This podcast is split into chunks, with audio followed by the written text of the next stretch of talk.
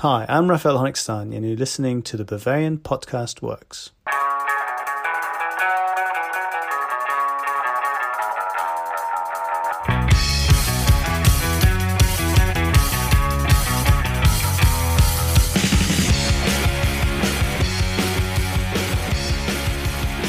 Hello and welcome to this latest episode of the Bavarian Podcast Work Show.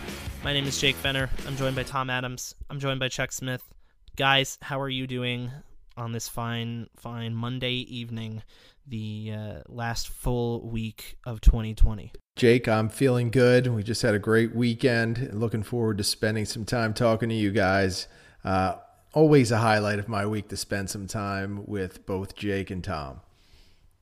Yeah, I agree with Chuck. It's 100% always one of the highlights of my week to be speaking with you, fine gentlemen, especially when it's about yet another Bayern Munich win and some other fun stuff. Top of the table going into the holidays. I can't wait to have some time off from work and sit on my big fat butt, drink beer, eat a lot of food, and watch some football. It's wonderful. It's wonderful. Well, Tom's football, uh, English football, I'm pretty sure is the only major league that is playing on uh, Christmas and in the few days after. Uh, Germany, meanwhile, is taking, I think, only like a two week break before they get back into it.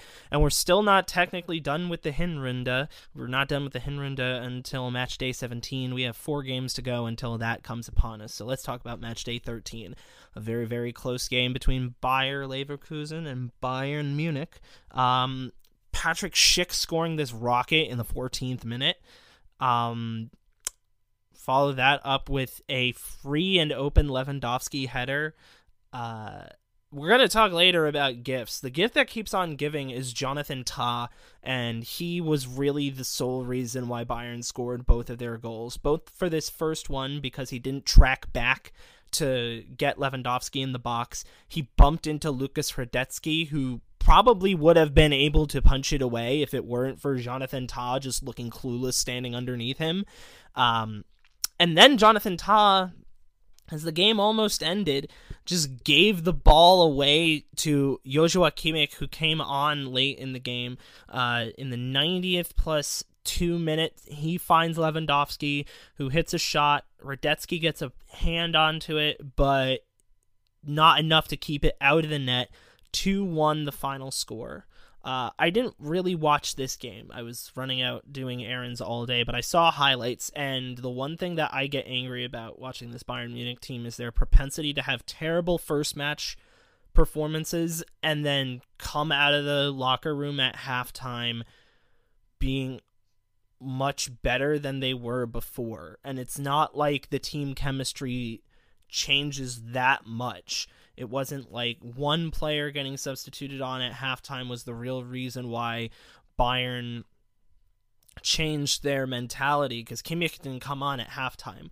Um, it just annoys me that the team isn't able to like keep it consistent. But then again, like I'm a, I'm a spoiled Bayern fan, so I'll just toss it over to the two of you. Chuck, I know you did our podcast for the post game show, so I'll start with Tom on this one. Yeah, I mean, this one, Jake, as you mentioned, the the first halves, there's so many starts where you just really question after you see the lineups that Hansi Flick has chosen. You know, you kind of in the back of your mind are saying, is this the right starting eleven for this particular game? Because these opening five to ten minutes are not really reflecting that. And I believe Chuck had discussed the fact that the experiment of David Alaba alongside Corentin Tolisso in midfield was just not something that worked very well. And I thought Leverkusen played right through us, especially in those opening phases of the match. And, you know, in the build up to the sequence that led to the corner kick where Patrick Schick scored that absolute worldy of a volley. And I have to agree with Chuck. I mean, we just looked all sixes and sevens at the back. I mean, there's just a certain solidity when we have Goretzka and Kimmich as that double pivot that we just don't see with any other, you know, combination of players in our midfield. And I thought that Leverkusen did a fantastic job of just getting right after us and coming out with the high press, which I was very not surprised by. But you know, Peter Bosz is a guy he always likes to talk about keeping his sides compact. Uh, you know, with the midfield three, Florian Wirtz is someone I've been very, very impressed with. Baumgartlinger, uh, Nadiem Amiri, who I think did a very good job of linking defense to attack and you know getting up and down the channels when he needed to. But in the end, Jake, as you mentioned, two gifts from Jonathan Tah. The first one, I would say there's perhaps a little bit of a miscommunication between Tah and uh, Lukas Hradecky. I think Hradecky might have given him a shout that he might not have heard, saying that he had the ball uh, and that he wanted to collect it, or he just completely mistimed his jump, and Tah was trying to compensate for that fact, but they both missed. And you know, you don't want to leave an open cross to Lewandowski because you know what that man's going to do with it. Uh, and again, right in stoppage time, making a mistake that was all led by high pressing from Joshua Kimmich. And honestly, I think the complexion of the match completely changed when um, both Musiala and Kimmich came on to replace, uh, I believe it was um, Leroy Sané, who had come on as a substitute earlier in the first half for the Ingsley, injured Kingsley Coman, which was a, a, bit of a bizarre one. Sané, after the match, mentioned that he was not uh, too happy about that, was quite surprised, but Chuck might get into it. I, I think in the beginning, Sané came on. He looked energetic. He looked pacey. He looked like he wanted to get involved. But I think we can all agree that uh, his efforts uh, were not exactly the best for the rest of proceedings in this one, and that's probably why Hansi Flick decided to pull him. You know, he didn't want to take Gnabry off and Thomas Muller off. He thought they were too important uh, to keep into the lineup for the overall balance. But uh, yeah, two one winners because we fought till the end and going into the Christmas break, winter pause, whatever you want to call it, top of the table. And uh, Chuck, I'm sure you have some more to add to that. Yeah, I mean, I think you guys touched on a lot of the, the like the really fascinating subplots to the game. I mean, I, I, really was a huge fan of watching this one. I thought it was the game of the season so far. Jake, like you said, uh, there's a lot of concern about how Bayern has started games, and, and in my mind, I really do attribute that to the fact that the schedule has been so condensed. There's some tired legs, but more so in that Hansi Flick is rotating so many different players in. There is absolutely – zero cohesion in just about any starting 11 he rolls out there now.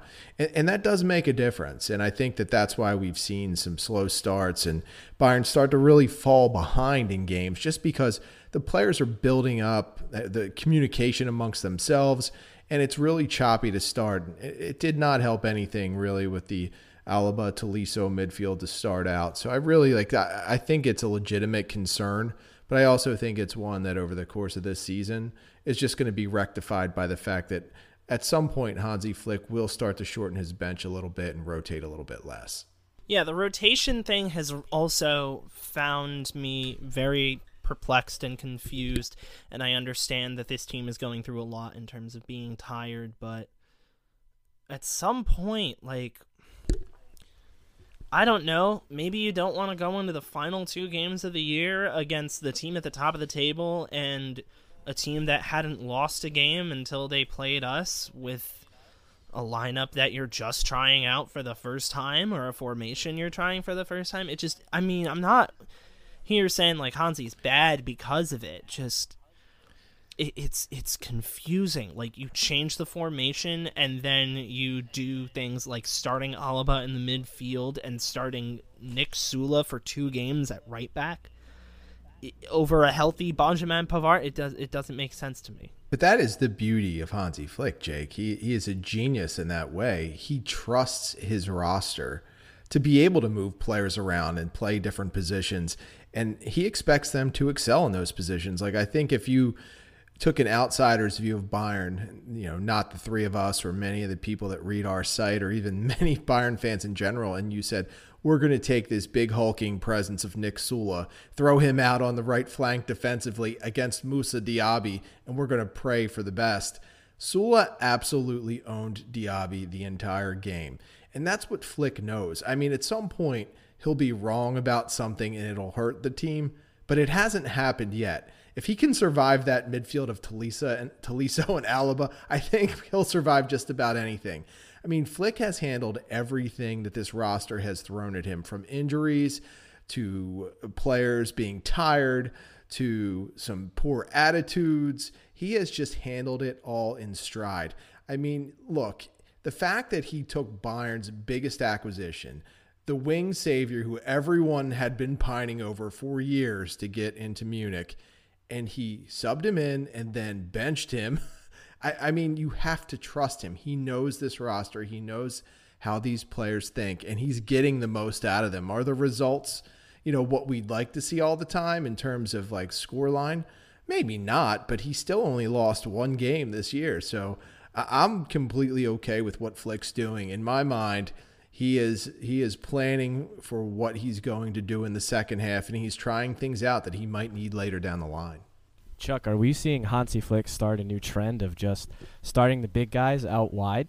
I mean, are we going to see guys like Akinfenwa, you know, out on the wings in a defensive position from here on out? Well, I, I, you could see anything. I mean, Flick has done what he's done is he's making people think. And, and if like, listen, Pavard is not a small man either. Pavard is tall and he's he's rangy. But when you look and you see Süle out there, I just think it visually, Diaby at first was probably like, I'm going to blow by this guy.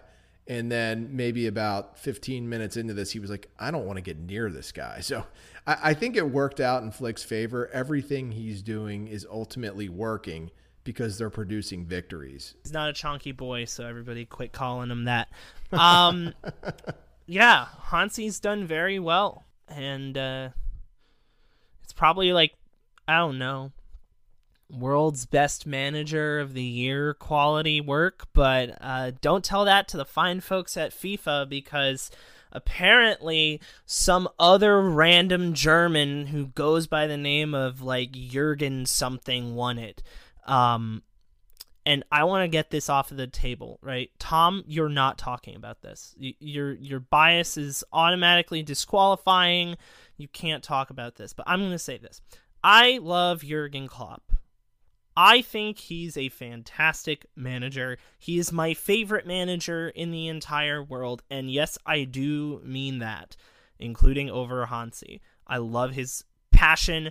I love him as a human being, even though I never met him. I would want him to coach the German national team. I would want him to coach Bayern. But um I don't care how long Tom had to wait for Liverpool to win a Premier League title uh, Hansi won five trophies in one year. It's not a quintuple, right? Because you only count trophies by season. So he won the treble last year, and so far Bayern has a double this year. It counts for this coming season into 2021.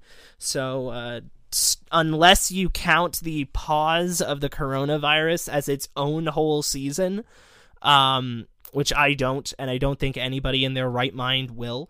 Uh, it's not a quintuple, but winning five trophies in one calendar year is an amazing accomplishment.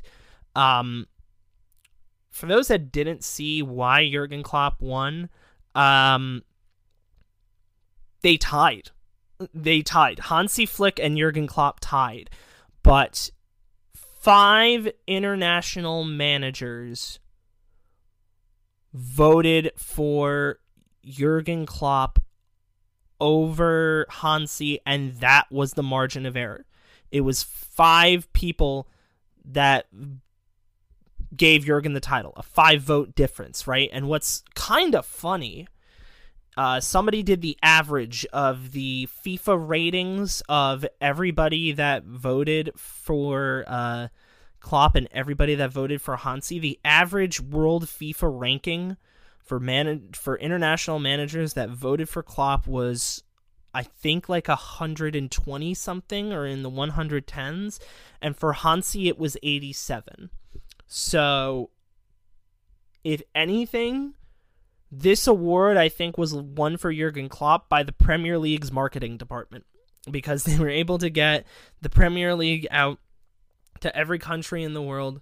The Bundesliga maybe has not done the exact same thing, or it's maybe not as popular in other countries, but like that just goes to exposure. That just goes to what managers want to watch. If you looked at the stats, if you looked at the trophies, like you would obviously want to give it to Hansi. And the fact that it went to Jurgen, and the fact that Jurgen pulled a Macklemore and said, Yeah, I shouldn't have won this one. It should have gone to Hansi. Uh, rap fans will know about that reference. But uh, Jurgen, Jurgen even said that Hansi deserved it. And so, in my mind, Hansi deserved it. Uh, Bayern should have gone three for three in the men's category instead of the two for three that they did. Thank God that Robert Lewandowski won Best Player. Thank God that Manuel Neuer won uh, world's best player. We'll get into FIFA Pro World 11 list later, but let's go ahead and let's reflect on these three victories. Um, Chuck, and then we're not touching, we're not allowing Tom to talk about the managers. Uh, Jake Lewandowski and Neuer were no brainers in my mind. Uh, you know, I think we have to look at Neuer and think that two years ago there was a, a, a large segment of the Bayern Munich fan base that was kind of writing him off and acknowledging that he was probably done. All he's done since that time is prove everyone wrong and show that he show that he's the best goalkeeper on earth. As for Lewandowski, I think you know we've been saying it for a long time. He is the best player on earth. There's no doubt in my mind. I don't say that with any type of bias. At this stage, I would take him over anyone. So those two, I think, were dead on and, and well deserved. Hansi Flick got robbed. Uh, it's nothing against Klopp. I think you know winning the Premier League.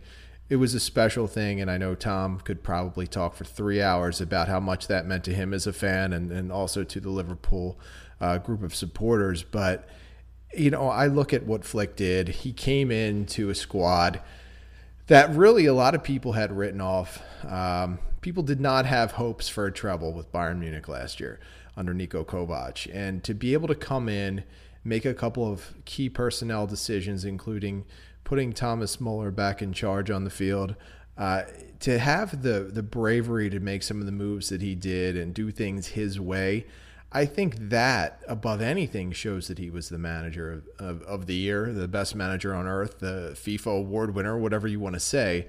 Uh, Hansi Flick did what no one thought he could do. I mean, let's be honest, people were calling him a caretaker for the first couple of weeks of his tenure. And it really wasn't until, you know, right before the coronavirus pandemic struck that people started to acknowledge that this guy really has a feel for this. He knows this team he's leading this team to to something special. And I don't think anyone any one manager on earth last season could have done what Hansi Flick did. And uh, you know, I just think the man deserves some acknowledgement. You know, plus, you know, he, his dad wear is is off the charts, man. I mean, he dresses like me. So the fact that he dresses like me and is way more brilliant than I am, he should have gotten that award. Yeah, Chuck, as you said, if he dressed a little bit more like Niko Kovac, he would have had that thing in the bag. I mean, the sweaters, absolutely, the, the nice chinos, the dress shoes, the hair, yacht the, club the, Kovac, the James, yeah, the James Bond villain slicked back hair uh, from Casino Royale. I think it was is the guy he really looks like. But yeah, guys, I just have to add, you know, I'm never ever one to gloat about, especially given the circumstances of this year. I take absolutely nothing for granted. Only downside was I would say having to celebrate the titles by myself at home. Uh, you know, actually, all of which were on weekdays, uh, except the DFB Pokal was uh, July 4th, so I was off from work, so that was the one positive. Champions League final on a Sunday, uh, Liverpool clinching Premier League on a Thursday uh, Bayern winning the league on a Tuesday, I think it was, against Werder Bremen. Um, but yeah, I mean, it, objectively, Hansi Flick deserved that award. There's no manager on the planet that did what he did these past 12 months, and you know, I think everybody knows that. The one thing I would add, I, I just think that the people who were voting for this just had a, a sentimental mindset, if if that makes sense, to the point where this is the first title in 30 years for Liverpool, how big of a deal it was. And basically, you know, no one was. I know they all still went out. They kind of disregarded guidelines uh, from the local government in Liverpool uh, when it actually happened, but I just think it was uh, a bit of a letdown and it kind of took away from the fact that they won uh, such a massive title at such a, a dire, like uncertain time. I think that's maybe if I'm trying to put myself in other people's shoes, even personally, if I was able to vote for this, I would vote for Hansi Flick, even with my Liverpool affiliation. And people always ask me, Tom, if it's Liverpool Bayern, who are you picking? And I'm honest, I say Liverpool, the the team I've supported since I was a little kid, and I know that you guys can back me up at how respectful and objective I was back in uh, two seasons ago when Liverpool knocked Bayern Munich out of the Champions League. You know, not one, not one bit of gloating or a- anything like that. Covered it completely respectfully from a Bayern angle. So yeah, because you knew we would beat you up for it. maybe, maybe because there are some BFWs that live very close to one another. Uh, myself, Jake, and uh, our very own JND. But I guess to close it all, there's no no denying the fact that Hansi Flick deserved this. And at the end of the day, I've said it on the Slack channel, I've said it on Twitter. Honestly, I don't want to curse on this podcast, but I don't give a, a, flying, you know what, about the awards. All I care about are the titles, and you know that's what we have to cherish, and that's what we can hold as Bayern fans, and uh, this Liverpool fan at least, and the millions of other Liverpool fans around the world. You know, and I, I guarantee Klopp has already said something to Hansi Flick, uh, and you know they're going about the business, and I just want to win more silverware. I, I could care less about those awards because they really don't mean anything at the end of the day. Tom, that slogan sounds like you know very similar to the one you guys have with your uh, beer league team. I don't care about the awards. I don't care about the titles. I just want the beers. Well, yeah, you know, and if Liverpool and Bayern are giving out half-price beer pitcher tickets during the game, then hell, by all means, I will say that until the cows come home. I will be the poster boy for that. Sign me up. Uh, so now we get to analyze the FIFPro World 11 lists. Um, I say lists because usually everybody just looks at the first team, and I think it's reasonable enough to go ahead and look at the second and third teams. And basically, what I'm arriving at when I create these lists um, is that uh, there's a fourth. The FIFPro World 11 is a 4-3-3. So therefore, the second and the third team should also be a 4-3-3 in my mind. Uh, I just want to let you know the honorable mentions, aka the Bayern players that did not make either the first, second, or third team. Uh, Serge Gnabry was rated the 14th best forward in the world this year. Uh, and with the exception of the one other that we know is on this list, uh, no other Bayern forward was on this. Not uh, Kingsley Coman, the uh, the person that uh, scored the game-winning goal in the UEFA Champions League final. Uh, not Sane, who, which I mean, I guess that kind of makes sense because he was injured for most of the year. So I just found that interesting.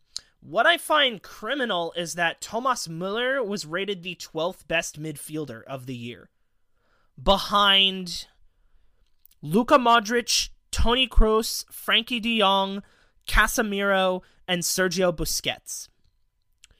Uh, Philippe Coutinho, I'm going to count Philippe Coutinho as a Bayern player because he played a majority of the season as a Bayern player, is right behind him at 13th.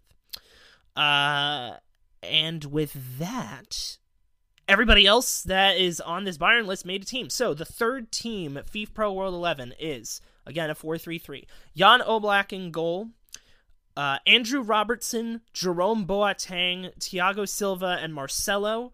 The midfield three is Frenkie de Jong, Toni Kroos, and Leon Goretzka. The forward front three are Zlatan Ibrahimovic, Sadio Mane, and Karim Benzema.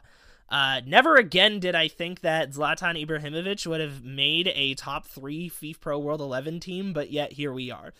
Uh, the second team is Manuel Neuer in goal, you know, the man that was just voted the best goalkeeper in the world for this season only cuts on the second team. Cause logic. Um Dani Alves. Shocking. Dani Alves making this list. David Alaba, uh, Kalidou Koulibaly, and uh, Jordi Alba. A midfield three of Bruno Fernandes, uh, Luka Modric and N'Golo Kante, and then a front three of Erling Haaland, Kylian Mbappe, and Neymar. And the FIFPro World 11 first team is Alisson Becker, shut up, Tom, uh, Sergio Ramos, Virgil van Dijk, Trent Alexander Arnold, and the first North American to ever make a FIFPro World 11 team, Alfonso Davies. Uh, the midfield three being Kevin De Bruyne, Thiago, and Joshua Kimmich, and the front three being Lionel Messi, Robert Lewandowski, and Cristiano Ronaldo, which I'd put Neymar over Ronaldo for this top list. But that being said, I'm going to argue that four Bayern players made the first team. Because Thiago played for almost the entire year as a Bayern player. I don't care if he's on Liverpool now.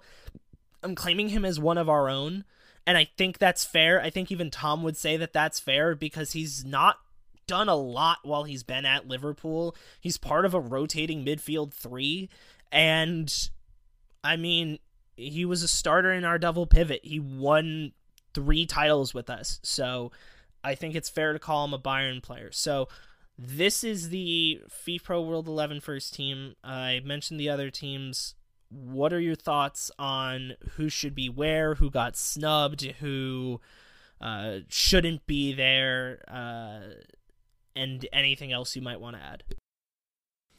I mean, I could really just focus on one, and I don't know if this is a hot take or not, but Thomas Muller, in my eyes, was better and more impactful than Thiago Alcantara last season. Uh, I think that if you look at how Bayern performed with Muller once he was kind of given the go ahead from Flick to uh, to really just settle into that position, he was probably one of the top five players on earth.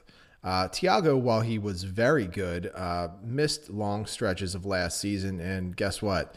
Uh, Leon Goretzka and Joshua Kimmich actually looked better at times than any combination of Thiago and Kimmich or Thiago and Goretzka. It's not a knock on Thiago. Obviously, a great player.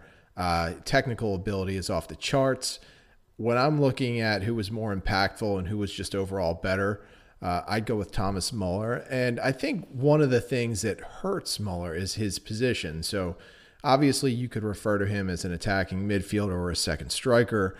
And I think when voters go to look at that kind of thing, they don't know where to slot him or they don't understand how impactful he is to Bayern Munich. So uh, I think he's just a player that will never get appreciated for how great he is he's gangly, he's goofy, he doesn't look like people want their footballers to look, but he's just damn good. I mean, that's all there is to it. So I, I honestly think he should have been in the World 11, and I, I would argue that with anybody.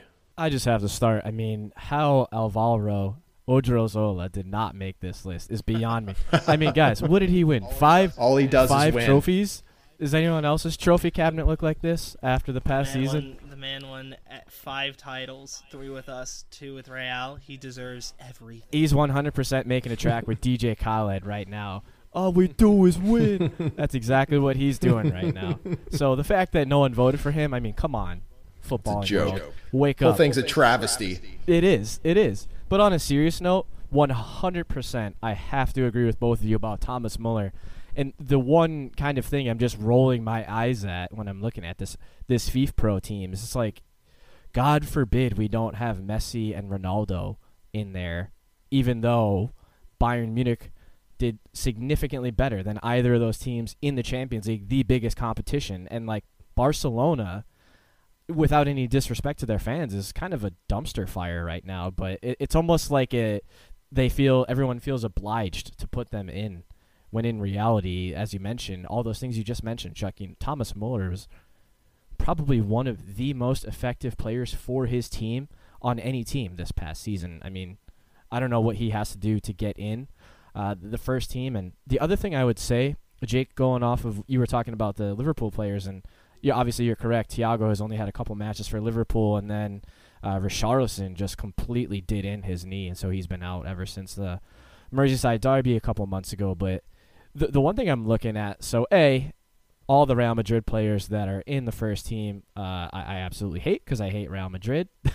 That's completely unbiased, but also just looking at Van Dijk and Trent Alexander Arnold, like I know Liverpool fans will agree with me, and objectively speaking, like after uh, matches resumed after the coronavirus, I mean, yes, we won the title by a, a, a landslide because we really, really bossed the first half of the season, but Liverpool were not playing particularly well as soon as 2019 turned to 2020, even right before the pandemic broke out. Knocked out by Atletico Madrid, stumbling uh, to wins against teams Norwich City, West Ham. I can remember a few others, and uh, I I don't think collectively we were playing that well. Uh, we kind of stumbled over the finish line, so I'm kind of looking at Van Dijk and Trent and kind of looking at the fact that David Alaba didn't make the, the first team because I thought he was someone that was enormously impactful and influential for Bayern Munich. And people need to realize that he was asked to step into a different position than he's used to playing, as we know as Bayern fans, from left back to center back uh, for the better part of the season. And I thought, you know, the quote unquote defensive G- defensive chief did very, very well to make that adaptation and become a true uh, leader in defense for a Bayern Munich team that, that did quite well defensively and obviously quite well collectively en route to the treble. So that's another one of those areas where I was looking at, you know, comparing Liverpool, you know, just barely getting over the line. And that, it sounds harsh saying that, but you know, we weren't playing well after the um, the coronavirus pandemic, after everything, Project Restart, I think it was called in the Premier League, not playing the greatest. So I think Alaba should have been on it as well as Muller, but in the end, it, it I don't want to say popularity contest, but there's just too many variabilistic uh, things that go into this, connections that the players might have or the coaches might have with them, sentimentality. So, in such a weird season and such a weird year with everything that's gone on, I mean, it's really hard to, to blame too many people. So, eh, that's my two cents on that. Uh, I'll just say this last part before we head to a break. Um, I don't necessarily think that I would put Thomas Muller above Kevin De Bruyne.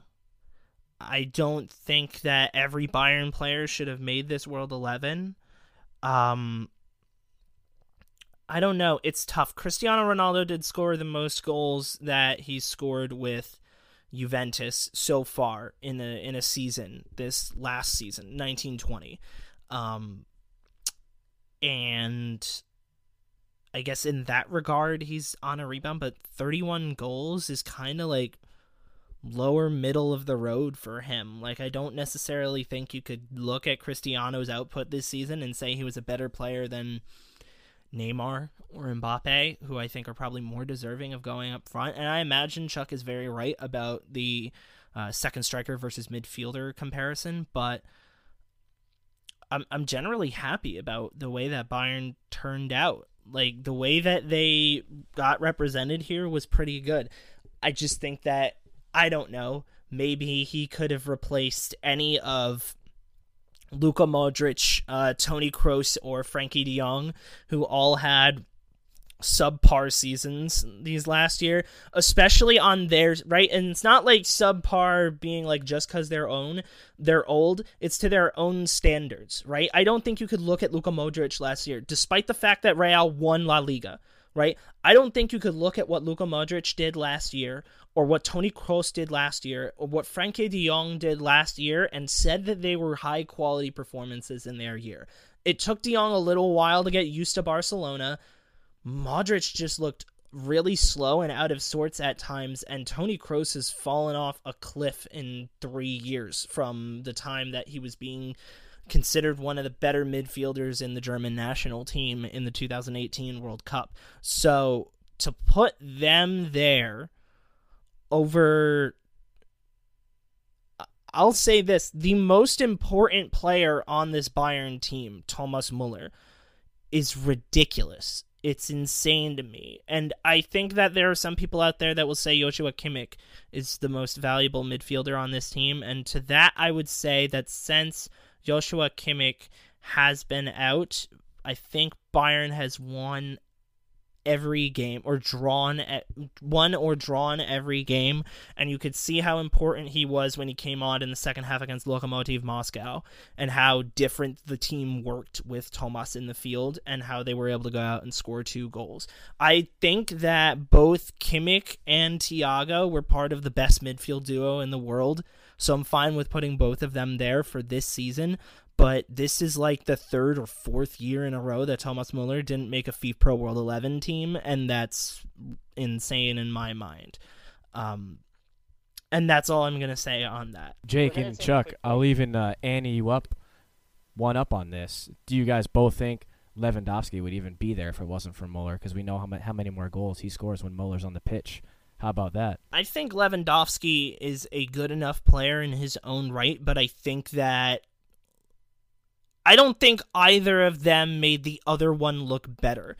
I think they looked to be a perfect partnership in a deadly two man strike force, and I think if you put one of them there, you should put another one there, right? To paraphrase Michael Jordan, who once said that whenever they speak Michael Jordan, they should speak Scottie Pippen if you speak Robert Lewandowski, you need to speak Thomas Muller, and if you're silent on that, then you're tone deaf forever. we're going to take a break Yes, now, and when we come back, we are going to get into the Christmas spirit. So stay tuned.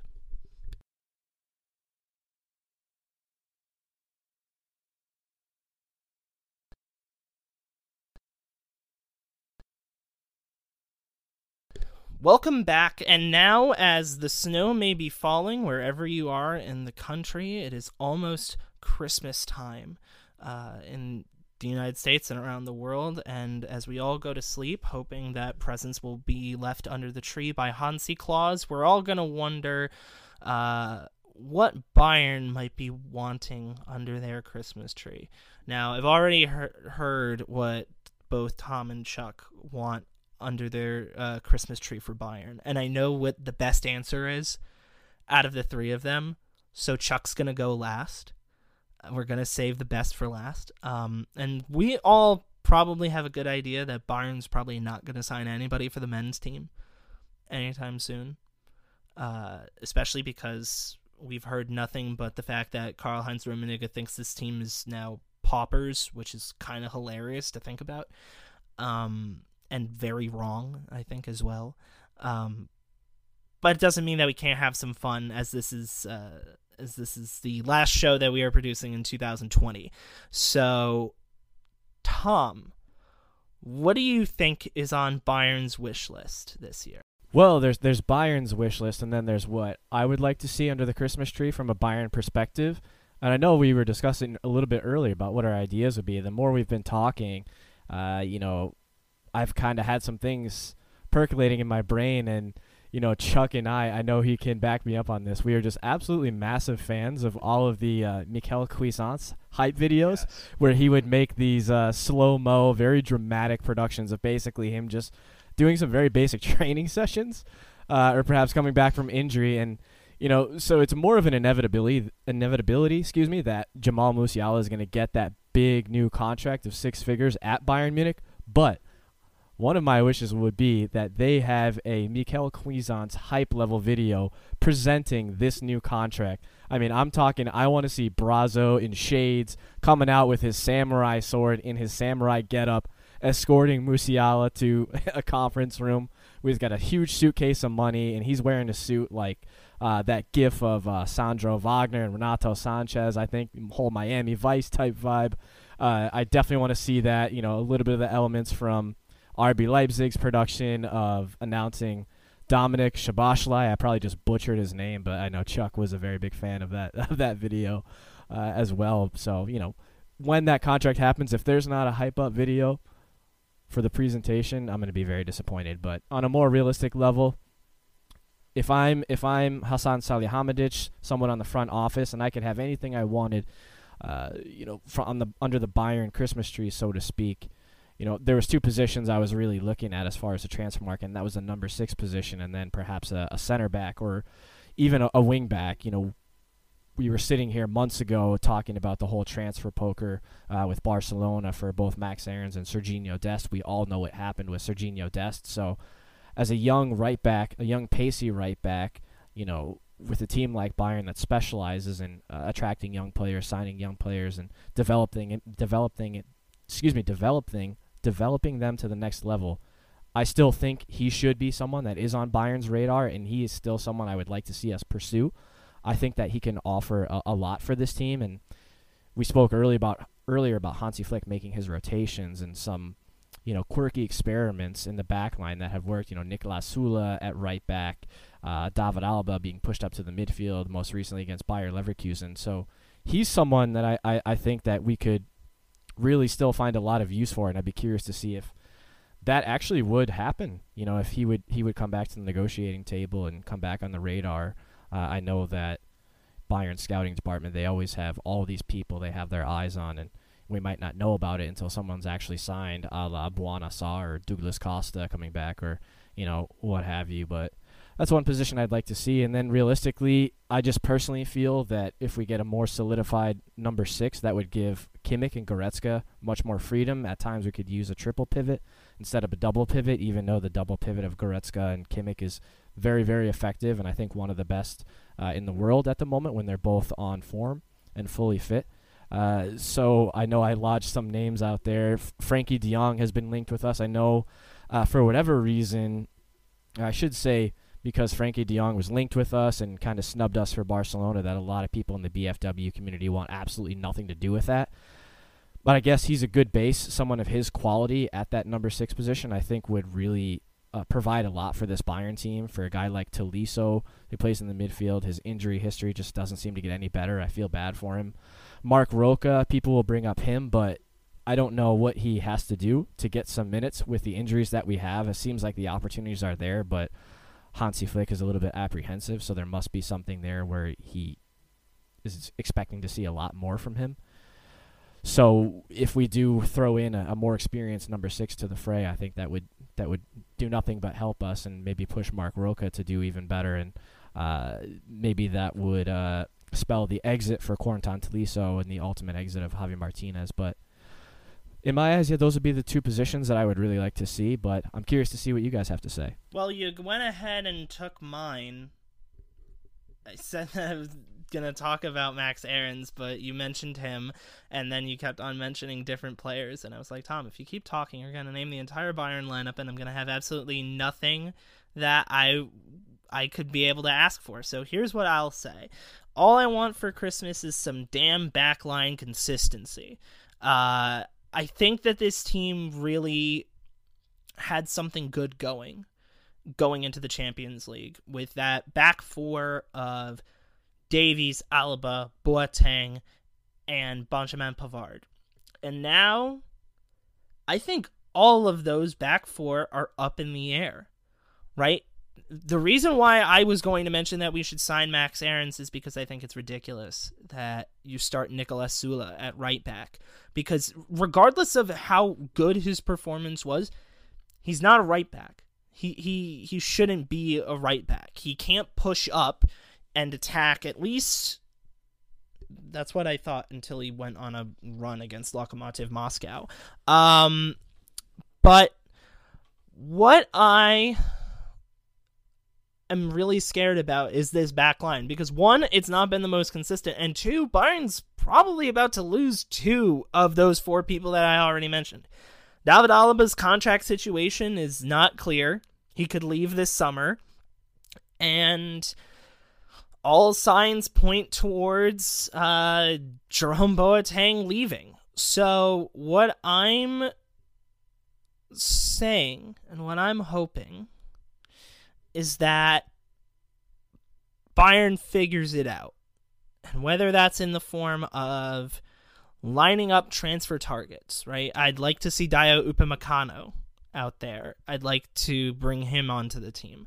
I'd like to look at other players, like maybe Hertha Berlin's Niklas Stark, possibly to bring him in. Uh, if we're really looking for wing backs, uh, like a really out there person is Felix Agu from Werder Bremen, who I think is fantastic. And if they might be going down this season, then I'll look to them. Uh, but me, my Christmas wish is already happening, and that's because Schalke's destined to go down this season, and I love that more than anything for Christmas this year. Um, and now I want to leave it to Chuck, who has a very out there one, which I love and I'm very excited to actually happen, even though I don't know if it's going to happen, but it would be great if it did.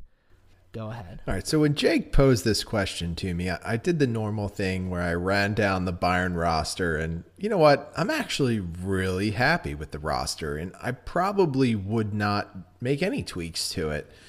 The one person I think I probably would have made an effort to go after, and, and, strictly because I think he would be a great piece for the future, was was Dominik Szoboszlai, who eventually ended up going to RB Leipzig. So with him off the table, I then started to kind of look at who would be maybe a cheap addition. So I kicked around Mario Mandzukic. He's a free agent.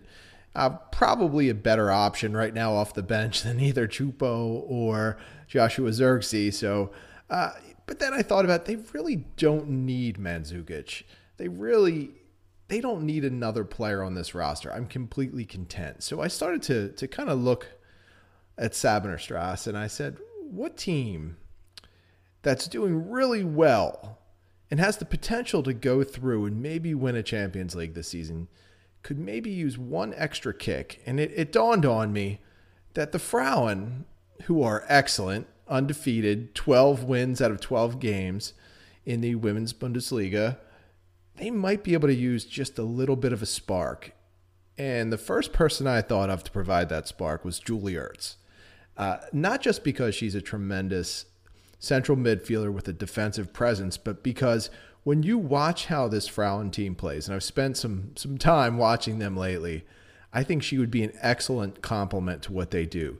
She's a fierce defender. She's got great vision. She knows when to rush into the box and contribute offensively. I think she would be the perfect gift under Bayern Munich's collective Christmas tree for all of their teams. I think going off of that similar tangent, I think a great person to bring into the fold is somebody that Bayern already knows. Someone born in the state right above me. Someone who might have to end up playing their sister in the Champions League. I think Bayern might not it might not be a bad idea for the Bayern Frauen team to go ahead and look at former Bayern Munich Frauen player Kristie Mewis. She won a championship with the Houston Dash in the NWSL Challenge Cup over the summer. She scored her first goal for the USWNT. She got her first call up since 2014. She's become a much better player over the last couple of months than she's been in a while and that's not to say that she isn't a good player or wasn't a good player before but i feel like she's unlocked a extra level that you know a reunion might not be the worst thing potentially out there for for Bayern so i think Kristie Mewis might be a good addition, but I love the idea of Julie Ertz coming to Bayern Munich. I love the idea of Zach Ertz having to share time between Philadelphia and southern Germany even more. Um, oh yes, yes he is. My my apologies, Chuck. But then again, it's not like I'm bragging much either.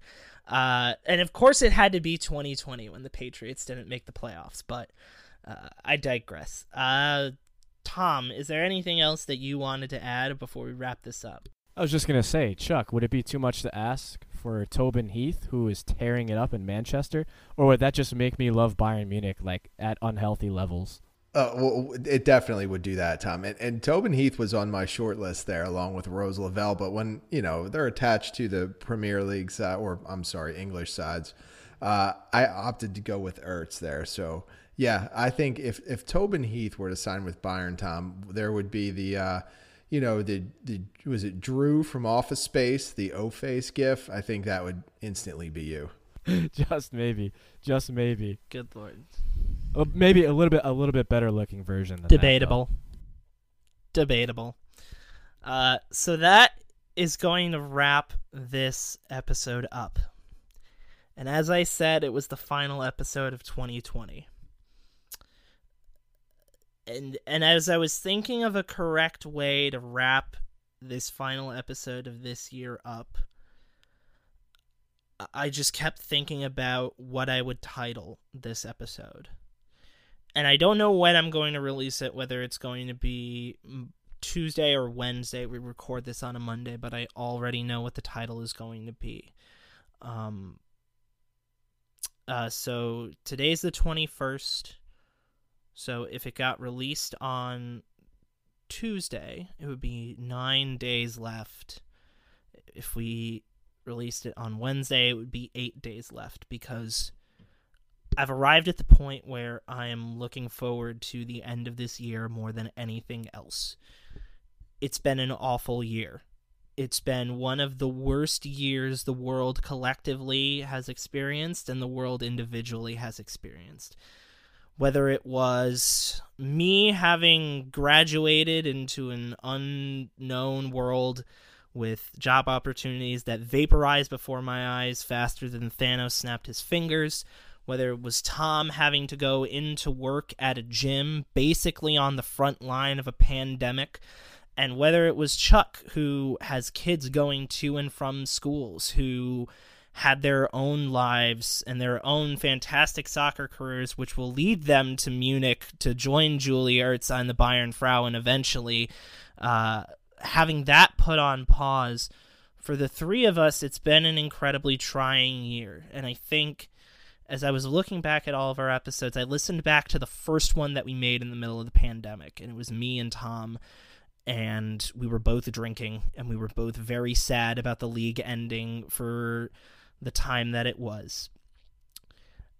It's been hard for a lot of reasons.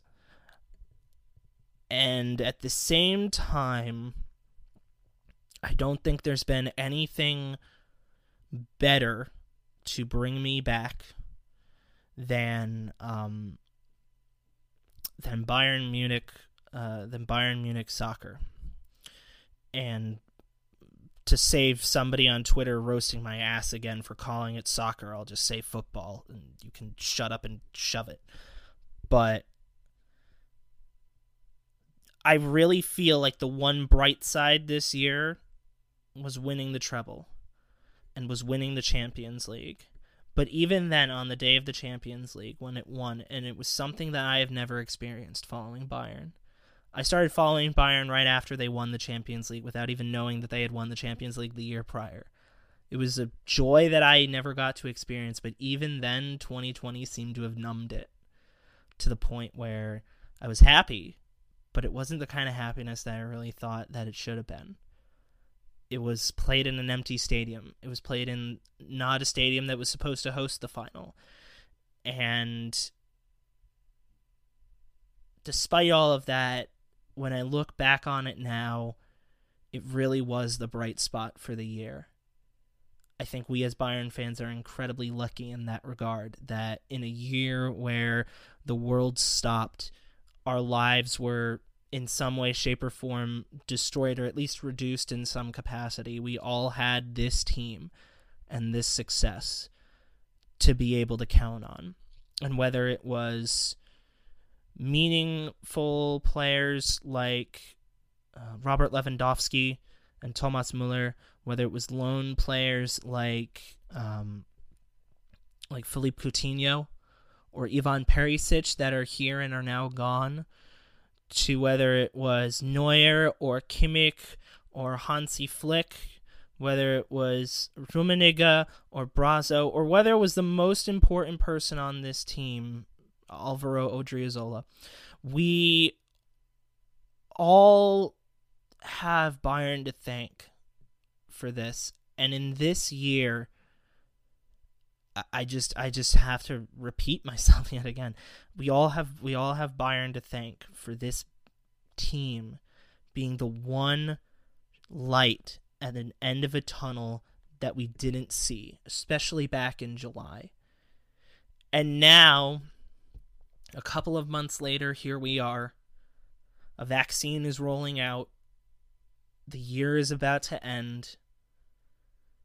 And better days are upon us, not only just for Bayern Munich, but for the world as a whole.